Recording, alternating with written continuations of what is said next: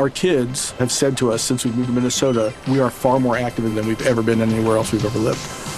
Moving to Minnesota opened up a lot of doors for us. Just this overall sense of community, of values that, you know, Minnesotans have. It's a real accepting, loving community, especially with two young kids. See why CNBC ranks Minnesota number four best state to live and work. A great place to work, an even better place to live. ExploreMinnesota.com slash live.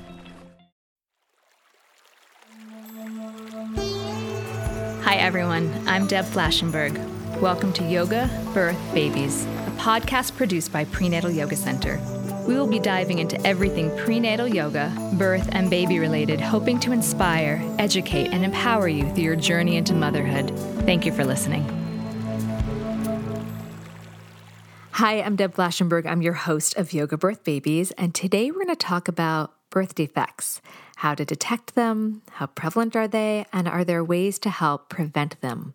To have this conversation, I have Dr. Rahul Gupta. He is a senior vice president and chief medical and health officer at March of Dimes, the nation's leader in mom and baby health.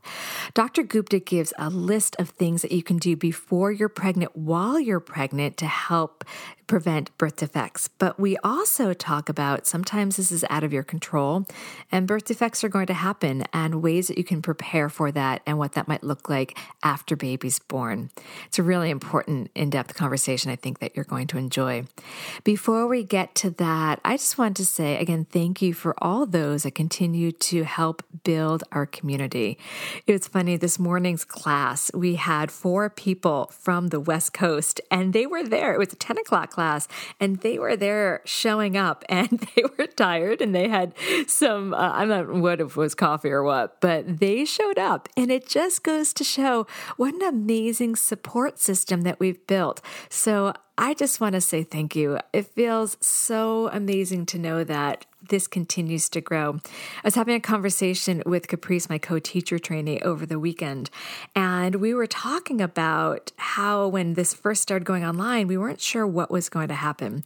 And now that it's such a flourished and abundant community, even when the studio doors open again, it's so important not to shut these doors of our online community, but to allow to continue to foster. That we will have our online classes, we'll have our in studio classes, and we'll meld them together. So I just again want to say thank you for continuing to support Prenatal Yoga Center and this podcast, Yoga Birth Babies, and each other. That's really what it is about supporting each other. So you can check out our schedule for classes, join us for classes, join us for workshops, join us for teacher training. We've got a lot going on. Okay, I think that's about it. So I'm going to take a quick break. When we come back, please enjoy my conversation with Dr. Gupta. With lucky landslots, you can get lucky just about anywhere. Dearly beloved, we are gathered here today to. Has anyone seen the bride and groom? Sorry, sorry, we're here. We were getting lucky in the limo and we lost track of time. No, Lucky Land Casino, with cash prizes that add up quicker than a guest registry in that case, I pronounce you lucky. Play for free at LuckyLandSlots.com. Daily bonuses are waiting. No purchase necessary. Void were prohibited by law. 18 plus. Terms and conditions apply. See website for details. Hi, Rahul. How are you today? I'm well, Deb. Thank you for having me. Oh, thank you. I'm really excited to chat with you. I think what the March of Dimes is doing and talking about uh, birth defects and prevention is so important. So I'm really excited to share all this information. But I think the best way to get started is, will you mind telling me a little bit about yourself and how did you get involved in March of Dimes? Sure. Uh, you know, I'm a practicing internist and a public health physician. I've been um, previously uh, worked as the state health commissioner for two governors in West Virginia. And uh, prior to that, I have been um, both in private practice, both in rural and urban areas, as well as academic medicine. I've really been fascinated by uh, the importance of the work that starts at the beginning of life when it comes to public health and medicine. In my work for um, the two governors in West Virginia, while I had a large agency and about 130 program lines, it was the most fulfilling work. It was really fascinating to be working at the beginning of life. Uh, in my time as the health commissioner in West Virginia, while I had a large agency to look after and about 130 program lines, what was most significant and rewarding for me was uh, the work we did, whether it was reducing smoking in pregnancy or the level of opioid prescriptions or figuring out how to provide and expand programming, whether it's birth to three, prenatal programming, or even a program called Drug Free Moms and Babies, which connected moms with substance use disorder or pregnant women with substance use disorders uh, to programs where they can actually get the help they need during pregnancy and get to keep the baby and um, be treated for their condition. So mm. it has been amongst the most rewarding work that really pulled itself to me to the mission of March of Dimes. So let's talk a little bit about the mission of March of Dimes. I've heard about it I feel like it's always been around. I remember going into restaurants and you had like this little thing where you put quarters into to try to gain, like to raise money. Um, that's very old school, but it's been around. I just kind of known about it, but I don't think I've ever really known the bigger mission. Can you talk a little bit about that? Sure. You know, we were founded in 1938 by President Franklin Roosevelt uh, to address the polio epidemic primarily.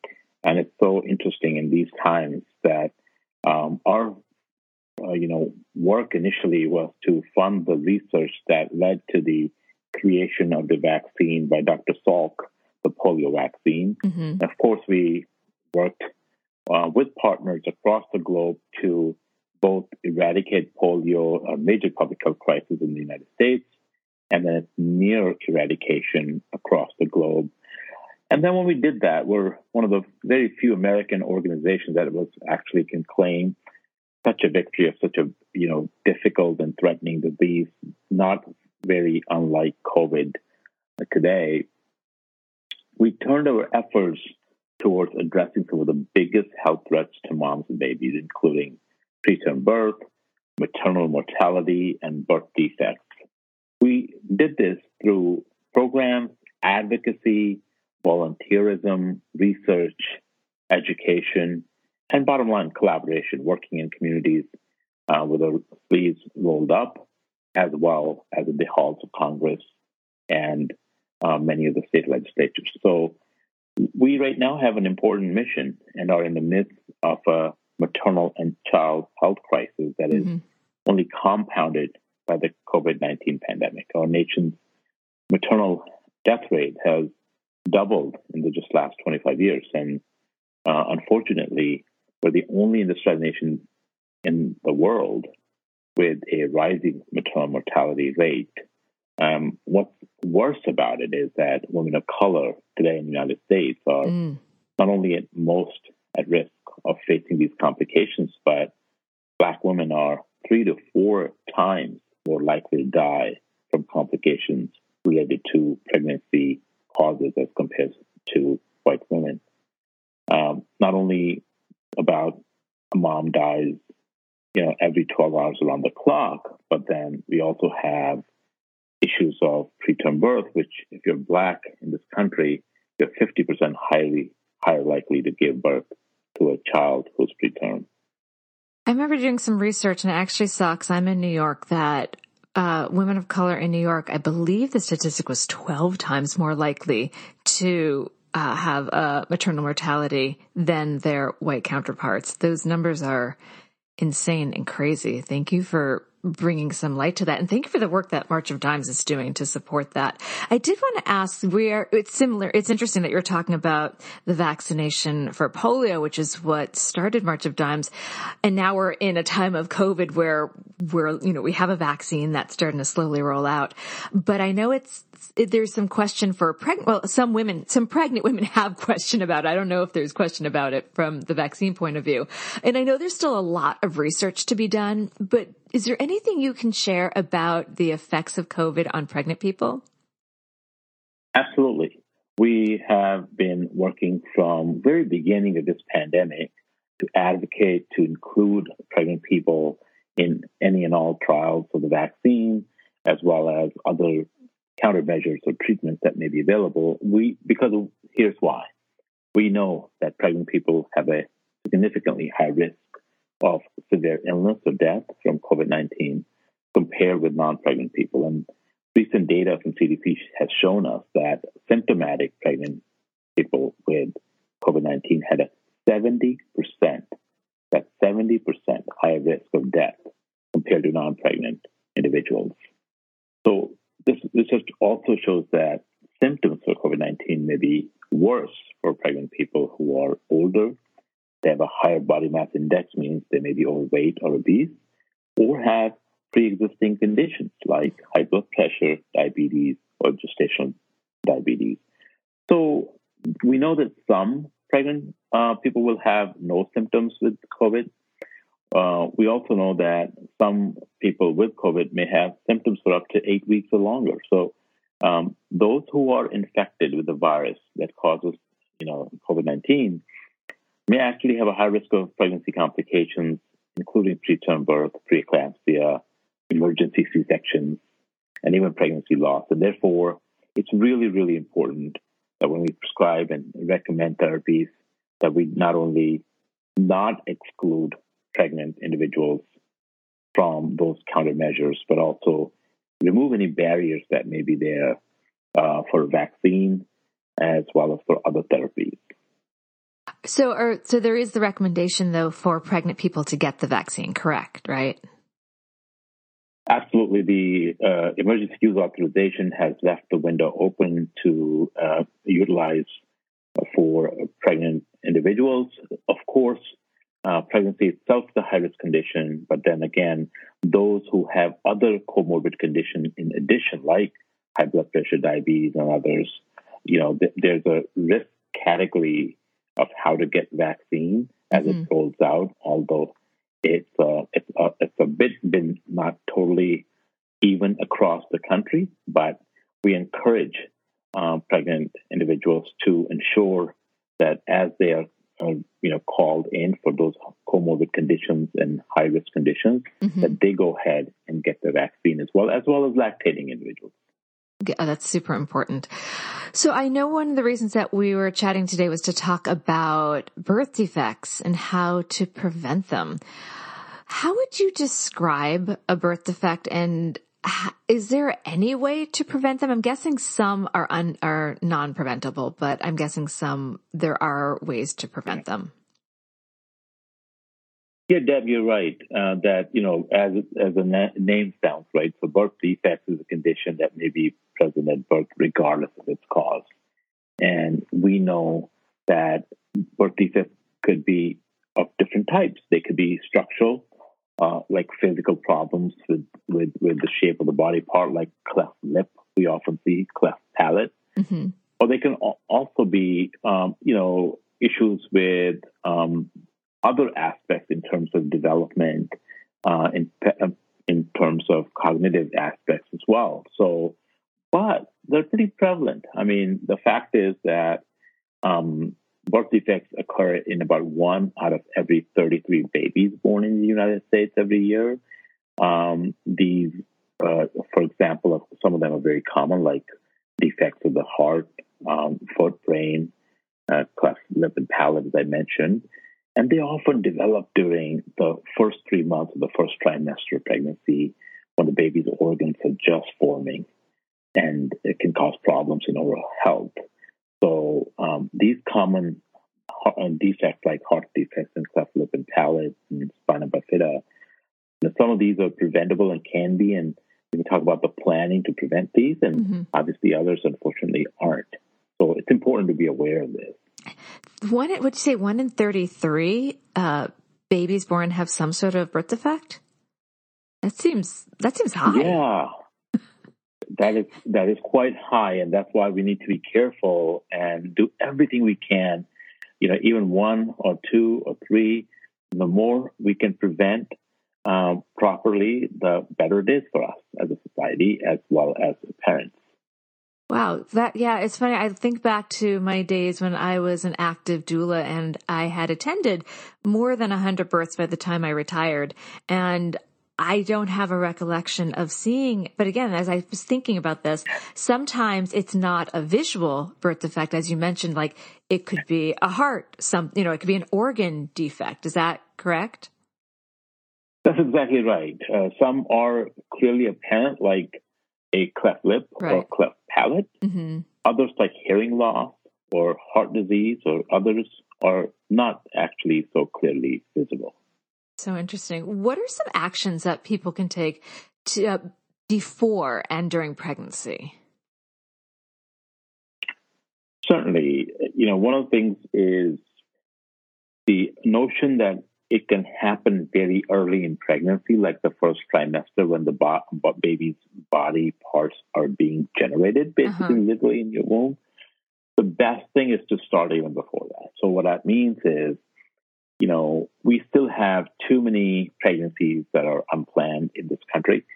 So, it's very, very important that if you are even remotely anticipating or thinking about it, that means that you should probably go get yourself uh, a prenatal visit or at least a, a visit pre pregnancy. Because if you get a physical and your, your provider will probably talk to you about some of the things uh, like good health, sleep, exercise, diet, those things are important. Other things that are also important at the beginning is make sure you're screened for infections because some of the infections are very common causes of birth defects. Make sure that you are, in these circumstances, protecting yourself from COVID, but also you're taking your folic acid every day, mm-hmm. even before you're anticipating pregnancy. 400 micrograms of folic acid each day, eh, which is a type of B vitamin, is important to prevent major birth defects of the baby's brain and spine.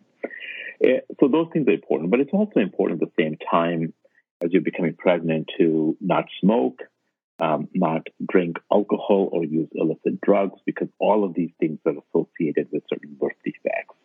Um, it is also important to ensure that your body doesn't get overheated when you're pregnant.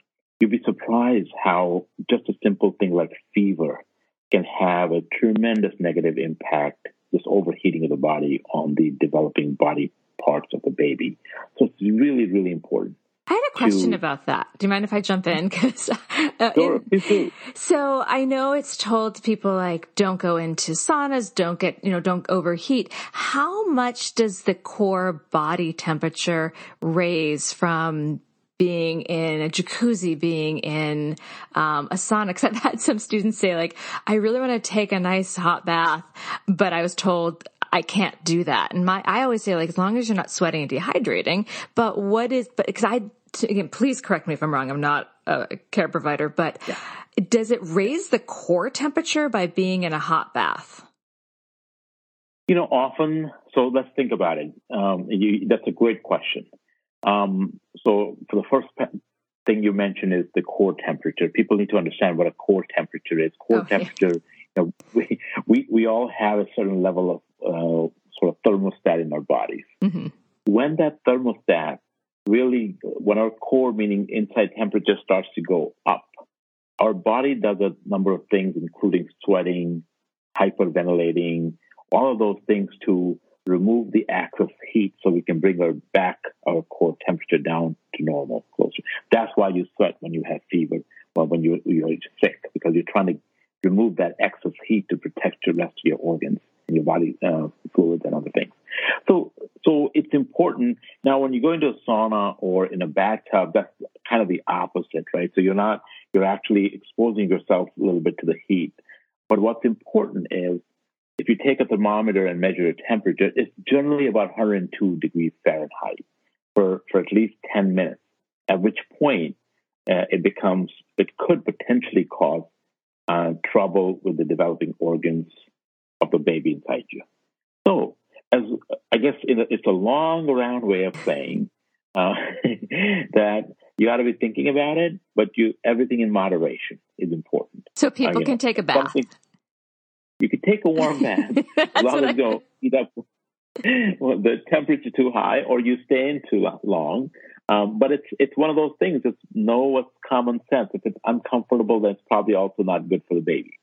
Um, so, so it's very important, especially the overheating in first trimester, um, that can lead to things like you know, and it can also lead to miscarriages. That's the other aspect. So it's very important um, to not uh, let your body temperature rise too high.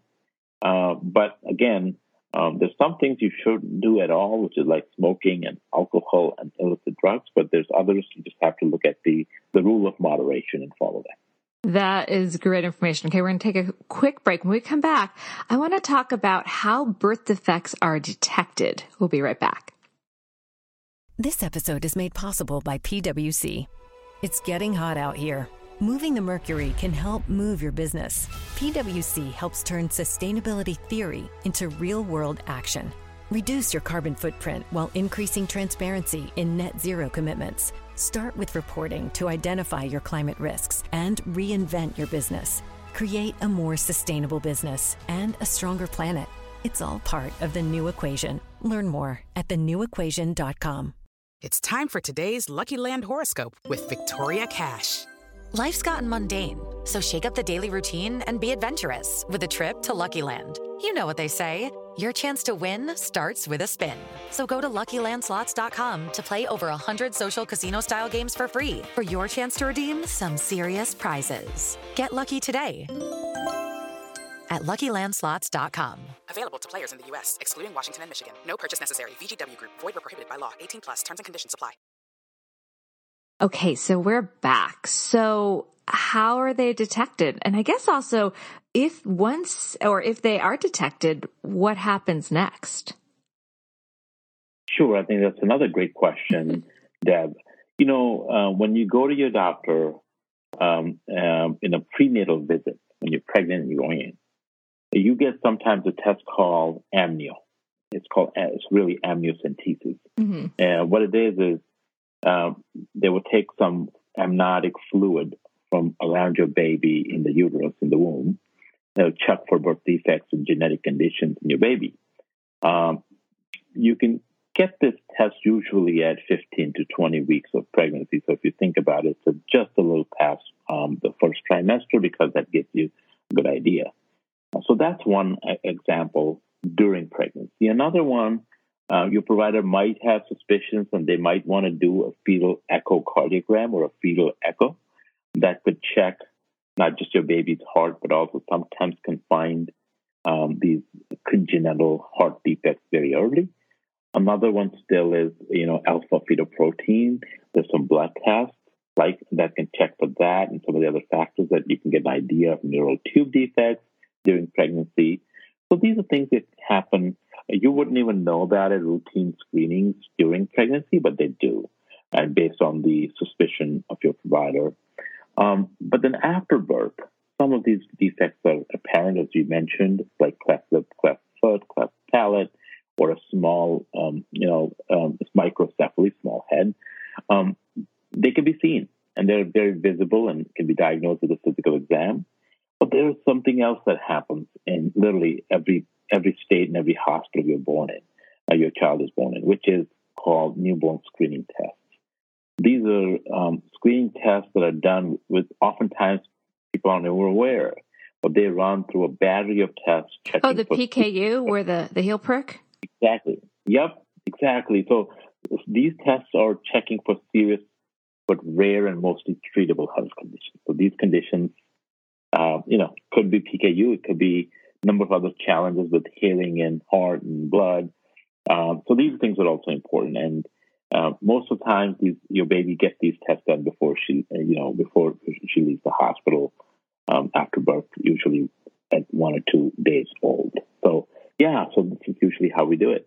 So you'd mentioned the amnio. Now I'm curious because um, in the time I've had two kids and I'm, I work with thousands of pregnant women. Amnio doesn't seem to be the the go-to right now. It, from what I've seen, and again, please correct me if I'm wrong. Usually, right now, people are getting a 16 week anatomy scan, a 20 week, and then what I've seen is that the 20 week, if something looks a little bit unsure, then there's a jump for the amnio. Um, that could just be my region where we are. I'm guessing like there's different ways of practicing throughout the country. Is that what would, if someone doesn't have the amnio and they're listening to this, would the 20 week anatomy scan, which is pretty thorough, would that give an indication if there was something going on? Yeah, so one one of the things very important, we don't want people to walk away uh, misunderstanding because not everybody does or should get amnio. So so it's important.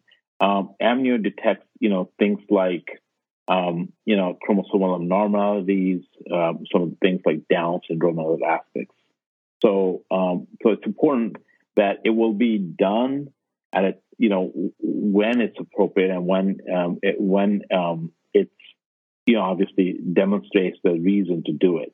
And, and sometimes also it's a diagnostic test, mm-hmm. but it can also be often used uh, as a treatment for, for some of the conditions during pregnancy. Um, so it's, it's a, it's a number of things that can happen, but generally it's uh, done between weeks 15 and 20. Um, just because uh, you know too early uh, is just associated with a, just it's not very safe unless if it needs to be done for other reasons. And then if something is detected, is there? I don't even know if this is possible. I'm just kind of throwing this through my mind. Is there anything that can be done in utero if a baby does have a defect, or is it the kind of thing they can detect? Maybe it's a heart something, and they are then prepared to act as soon as the baby's born. Yeah, I think I think there's much more treatments that are happening now um, for in utero testing as well as some of the management techniques. Mm-hmm. Um, and, but to the other point you made is is it's really important to be prepared when the baby is born for majority of the conditions.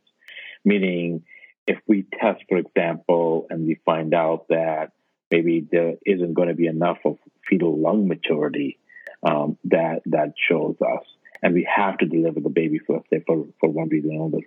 Um, then then there's always these you know you at least know that and you can address that right after the birth, or you know with surfactant and other aspects of oxygen, other things. So um, there are obviously situations where some things could be interventions could be done, but more importantly, uh, it also gives us a really good prognostication of of uh, just the testing does of what's to come. And it's probably good for be monitored. Yeah, and then good for the parent to kind of wrap their head around what's to come and get support behind that. So it's not just thrown at them, you know, looking, especially if there's like other kids and how those kids get support and then the emotional support of having a newborn have, who knows if it's heart surgery or whatever. I keep going to heart. I don't know why. Um, but I guess it's good that we have this awareness just to help plan. So I know that you gave a list of some things like folic acid, not having alcohol, not smoking. So those are things that can be done to help prevent. Are there factors that play in that might also lead to birth defects? I'd hate to someone to have a lot of self blame. So are there like genetic factors that people are aware of and can get tested for that might possibly lead to birth defects? Certainly. Um, there, there's a number of things that could lead to birth defects, and as we were, you know, we were talking about it. There are some areas that um, are things you can do something about, and then there's other, especially things that there's a, not a whole lot that you can you can do about, basically. So when we talk about smoking and alcohol and other things, um, this is something that actually you can um, mitigate by, yeah, by, by not smoking, you know, by not having alcohol. Yeah. Yeah. Yeah. Exactly. Now, there's others that, you know, you may have taken some medications that may lead to birth defects. There's not much you can do other than to stop the medication. There could be some genetic aspects as well. And it's important at that point, um, as, as early as possible to be able to talk to a genetic counselor. Um, so that's another aspect, the genetic counseling piece. And then there's still things like infections. Um, you know, the, uh, like CMV cytomegalovirus is such an infection um, that is important. Um, then there are chemicals. Uh, sometimes people aren't aware of the exposure to certain chemicals that can lead to birth defects. Um, so these these are all different varieties, but the idea generally is to make sure that at least for the factors that we know of that we can prevent, that we try to prevent. But then again, the rare diseases and some of the other diseases that are maybe genetic in, in, in nature, it's good to get genetic counseling and find out what your risk is. Um, add that with testing to the extent we can in order for you to make good decisions for yourselves and mm-hmm. for your family. But you're right. At the minimum, um, knowing and having control over your body, having, uh, having the knowledge of what's to come, um, it's always good and it's always, uh, it empowers the individuals to be able to make good decisions and not to feel surprised. Mm-hmm. What about, um, you, we talked about the COVID vaccine, but what about things like the flu shot? Um, I remember being pregnant and my midwife very much advocated for that. Um, I'm guessing that is kind of a general standard to advocate for the flu shot. Absolutely. I think we still have um, too low of a rate of getting the flu shot during pregnancy, although it's so widely available.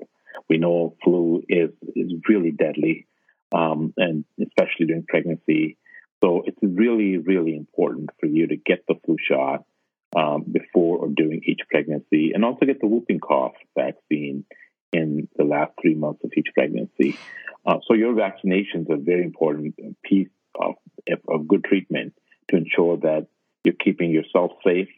Uh, because every time, let's just say you get a flu or something else, and your temperature goes up, and you are the first three especially first trimester, then you know bad outcomes can happen. So these are the kind of things that you want to avoid.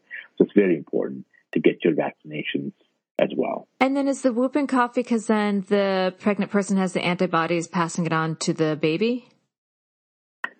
Yes, and and uh, uh we got to remember that for the first, uh, you know, about three to six months or so of baby's life, uh, they do not really have uh, we, we, don't. Re- there's no recommendation around the vaccine because they're not able to very well. At least the, we don't have data to show they can robustly develop their antibodies and protect themselves. So the way we protect them is by uh, breastfeeding, and those antibodies get passed from the mother the baby, and then cocooning the baby. So we try to make sure that everybody around, um, you know, grandparents, uh, parents, siblings are all protected so they don't infect um, the the baby. We used to have a certain schedule for the whooping cough vaccine, but now recently it's been changed to be recommended with each pregnancy rather than every ten years. Mm. When did that change? I don't remember getting my my. I have a six and a nine year old, and honestly, I don't remember. Although I'm sure I felt like I got several shots and they said, you need this. I said, okay. Um, so who knows? Yeah. I could have gotten it. Um, it's you, recent. It's relatively recent. And then I know you mentioned folic acid. How, and I'm kind of throwing this at you, so maybe you don't know this off the top of your head, but how much folic acid should a pregnant person have every day? I guess and also maybe even before they're pregnant, starting to take this. Sure. Well, uh, you know, before you're becoming pregnant and you're certainly planning or thinking about it, uh, and during pregnancy, you should take at least about 400 micrograms of folic acid every day. Now, you don't want to take too much of it either. So, but you have the folic acid actually helps the proper development and growth, especially when we're concerned about baby's brain and spine. Um, it's important to also, you know, when you're buying over the counter um, those folic acid tablets, which mm-hmm. is again a B vitamin. You want to make sure that it stays 100% of the daily value. Uh, so it's, it's, important not to have like 20% or 40% products. Um, then also eat foods that contain folate or folic acid, like um, naturally, like lentils, green leafy vegetables, black beans, and orange juice. And there's even some grain products um, that have folic acid supplemented, uh, like some breads there's foods and uh, made out of fortified corn mass masa flour, such as cornbread, tortillas, tacos, and tamales. Uh, so just it's one of those things to look at the product label, make sure it's 100% next to folic acid, and it's 400 micrograms a day. This is such helpful information. Is there, I'm actually really fascinated about this because I know nobody wants to have a child with birth defect and sometimes it's unpreventable, but it's good to know that there are so many steps to take that can help boost a healthy full term baby. Is there anything I didn't ask that you want to share about this? And then I have a couple of wrap up questions. Sure. I think, um, you know, there's obviously, uh, no safe amount of alcohol during pregnancy, um, as you mentioned, um, or when you're trying to become pregnant. So it's very important that you're looking at uh, both smoking, preg- primary and secondary smoke, as well as uh, uh, quit drinking. Um, you know, when you're trying to become pregnant, and uh, you know there is a hotline, uh, 800 662 help, 800 662 help to seek that help. Of course, we have a host of information available at marchofdimes.org website. So marchofdimes.org. You can find us there as well. There's a lot of material uh, demonstrating really good information for use uh, at the website. I'll make sure I have that in the show notes. But I do have one question about the alcohol. And I know that some people don't always know when they get pregnant and they might have had a drink or two. And now they might be hearing this and they're freaking out. So again, I'm not trying to condone saying, yeah, you know, go to the bar, drink it up. But is there a point where someone had a couple glasses, they're, they're likely okay. Again, I'm not saying like, you know, down the alcohol, yeah. but I also don't want to put the fear of death in someone's heart, like, yeah. oh my God, what do I do. Yeah, you know, um, there are few uh, data points that are as conclusive as they are with uh, tobacco and alcohol related to challenges in pregnancy overall. So that's the first piece. But, however, understand that um, you know the it's the intent. So if you're thinking about uh, becoming pregnant, or if you're thinking about uh, potentially, um, you know, that that you may be pregnant, but you just want to take the precautionary approach because it's your baby you're thinking about um, and, and planning. So, but uh, but if you're looking retrospectively, well, you know, it's always what's done is done. It's the it's the way to move forward. It's, it's for and you know to to get your best health possible early as possible to go to your provider, get screened, get your prenatal visits, mm-hmm. and if all turns out well, this is it would be great. But just it's a lesson for next time. So there's no reason to freak out. It's just something that uh, you know, you want to be proactive about, just like, you know, we, we try to make sure we're not speeding. we're not equating, but it's, you know, we, we take so many precautions in life every day to ensure we don't get in trouble and our loved ones don't get in trouble. This is the same concept here, precautionary principle.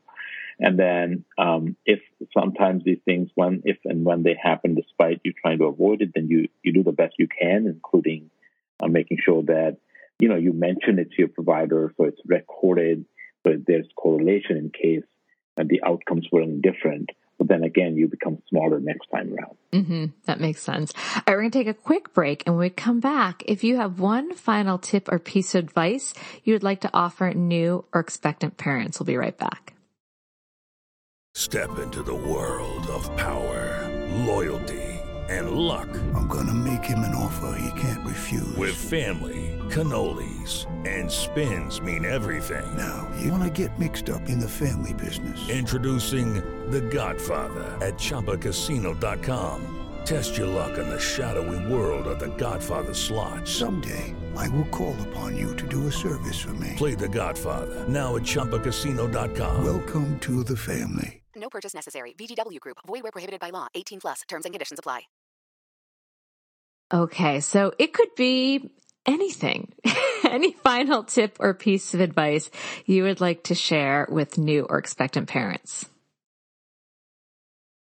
You know, the best advice I would uh, share is, is, is the best uh, is the one that I felt I ha- had when I became a parent, uh, which is, you know, there's a there's a happiness to a new parenting, but there's also a lot of work mm-hmm. and make sure you pace yourself, you take care of yourself along with your newcomer in life. So it's it's very important, and it's it's important for the mother. It's important for um, the the spouse. It's important for you know everyone in the family to pace yourself.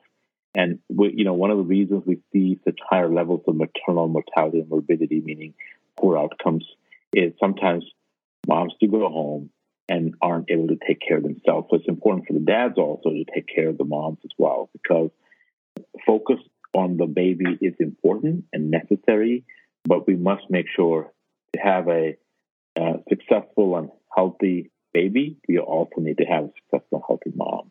Yes. So it's really important to focus on mom as well. Yes, I like that. Where can people find your work? And one more time, you, if you can give the information of where people can find the work of the March of Dimes. With pleasure. It's marchofdimes.org. So you can visit our website. That's marchofdimes.org. You can also find us on Facebook, or uh, you can follow us on Instagram as well as Twitter at the handle at March of Dimes. Such important work. It was really such a pleasure to speak with you. And I'm really glad to get to know more about March of Dimes. And again, the birth defects, how to prevent them when they can be is so, so important. So thank you for sharing all this great information. Thank you for having me, Deb. Absolutely. This has been an episode of Yoga Birth Babies, produced by Prenatal Yoga Center. You can catch us on Facebook, Twitter, Instagram, and Periscope. I'm Deb Flashenberg. Thanks for listening. Our kids have said to us since we moved to Minnesota, we are far more active than we've ever been anywhere else we've ever lived. Moving to Minnesota opened up a lot of doors for us. Just this overall sense of community, of values that, you know, Minnesotans have. It's a real accepting, loving community, especially with two young kids. See why CNBC ranks Minnesota number four best state to live and work. A great place to work, an even better place to live. ExploreMinnesota.com slash live.